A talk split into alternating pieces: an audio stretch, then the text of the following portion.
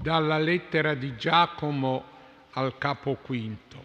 Fratelli, chi tra voi è nel dolore preghi, chi è nella gioia canti inni di lode, chi è malato chiami presso di sé i presbiteri della Chiesa ed essi preghino su di lui ungendolo con olio nel nome del Signore e la preghiera fatta con fede salverà il malato.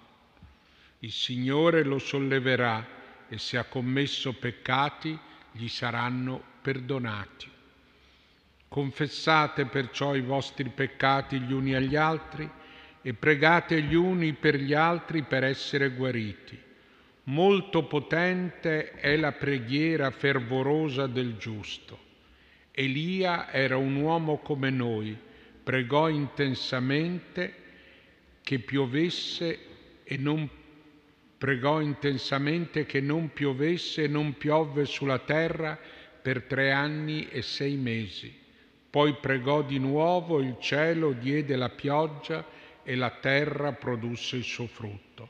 Fratelli miei, se uno di voi si allontana dalla verità e un altro ve lo riconduce, costui sappia che chi riconduce un peccatore dalla sua via di errore lo salverà dalla morte e coprirà una moltitudine di peccati. È parola del Signore.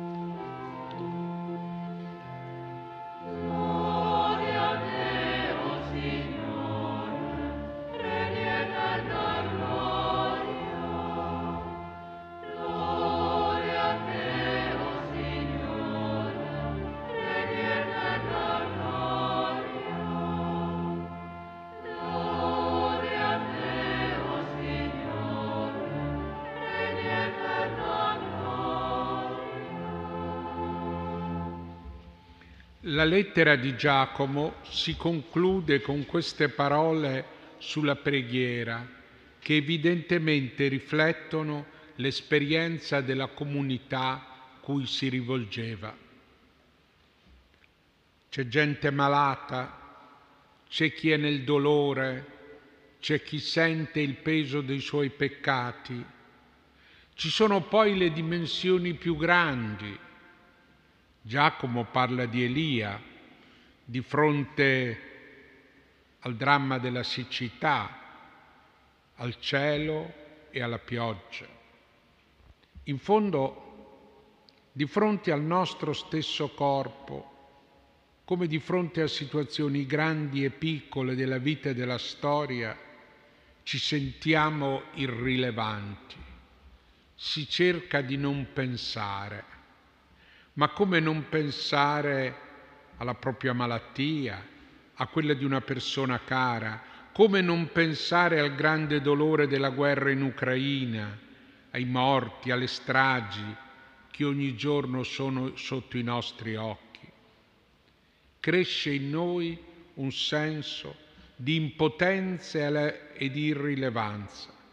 Allora meglio non pensare ridurre le questioni e i problemi allo stretto necessario e preoccuparsi solo di questi.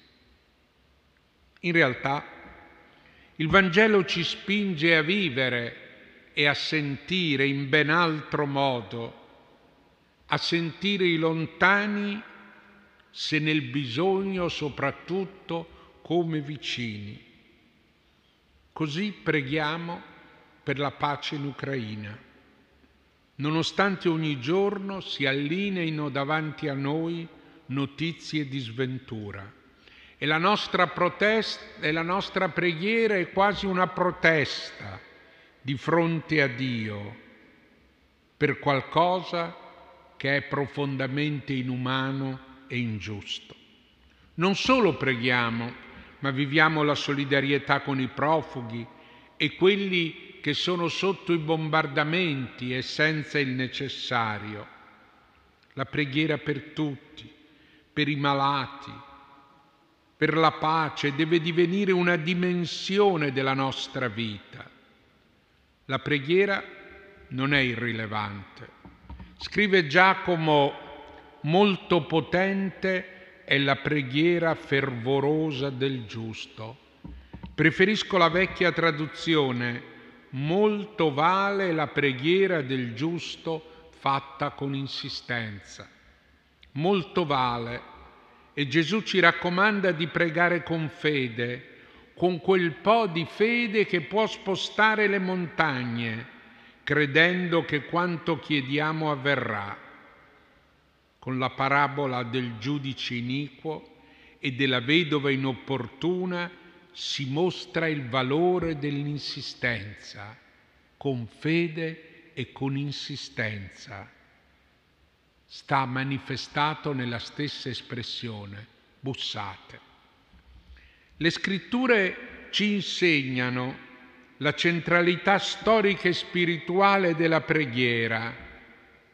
Elia era un uomo della nostra stessa natura, pregò intensamente che non piovesse e non piovve sulla terra per tre anni e sei mesi.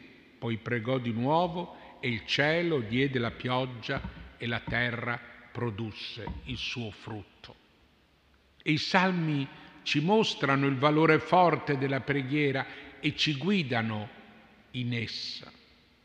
Papa Francesco ha recentemente insegnato Pregare, ha detto, è trasformare la realtà, è una missione attiva, un'intercessione continua, non è distanza dal mondo, ma cambiamento del mondo. Pregare è portare il palpito della cronaca a Dio perché il suo sguardo si stenda sulla storia Chiediamoci come stiamo portando nella preghiera la guerra in corso. Fin qui Papa Francesco.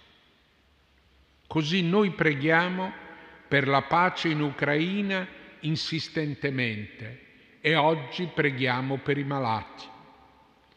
Ma vorremmo ricordare i malati in Ucraina che soffrono per la mancanza di medicine, o per il danneggiamento la distruzione delle strutture sanitarie.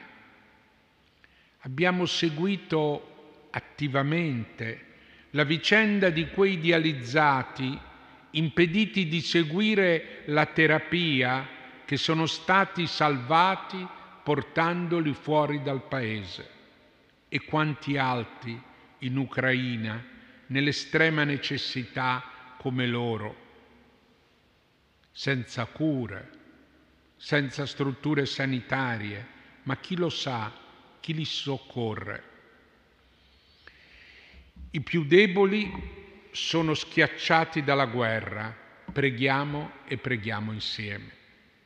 Dice Giacomo, chi è malato chiami a sé i presbiteri della Chiesa e preghino su di lui dopo averlo unto con olio nel nome del Signore e la preghiera fatta con fede salverà il malato. Il Signore lo rialzerà e se ha commesso peccati gli saranno perdonati. E continua, pregate gli uni per gli altri per essere guariti. Preghiamo, preghiamo gli uni per gli altri per essere guariti. Questo è lo spirito di questa preghiera comune.